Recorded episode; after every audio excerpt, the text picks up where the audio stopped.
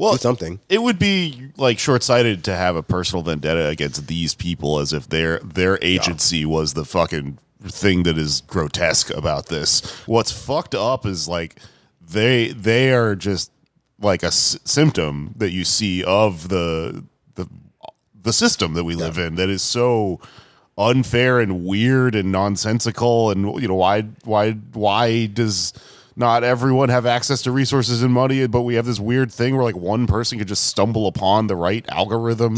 And I think that part is also kind of problematic as well because like I think we're going to be past the age not just of like people making like a million dollars from a single YouTube video or whatever, but like past the age of like individuals being the primary drivers of like YouTube content creation and more towards the like you know model that you see a lot in like K-pop where you have like these mm. large A&R style like people who just make like a hype house and they just find some like floofy haired 15 year olds because now everyone wants to look like that. Everyone wants to be an influencer and they trap them into these like really predatory you know contracts because they know like this their kid's dream is to be mr beast and like there won't ever be another mr beast. At least not one that has the kind of freedom to like decide to be boring like he wants. There'll, there'll be a lot of overworked tweens who are forced to unbox until their eyes bleed. But there won't be like as many more you know jake and logan pauls just people who get famous online from doing nothing because the algorithm has gotten has been cracked.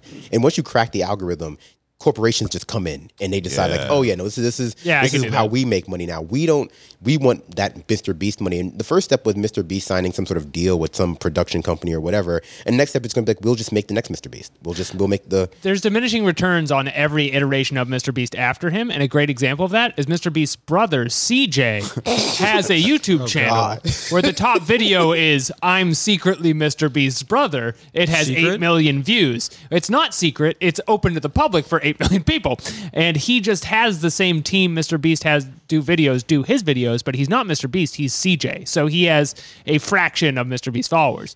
Uh, he is not Mr. Beast. He's CJ. You know what I think is going to be Mm-hmm. Mr. Beast's uh, ultimate demise is he he reenacts the scene from Die Hard with a Vengeance where Bruce Willis is dropped in Harlem with the uh, the, the N word. He has the N word on the on the sandwich board. Yeah.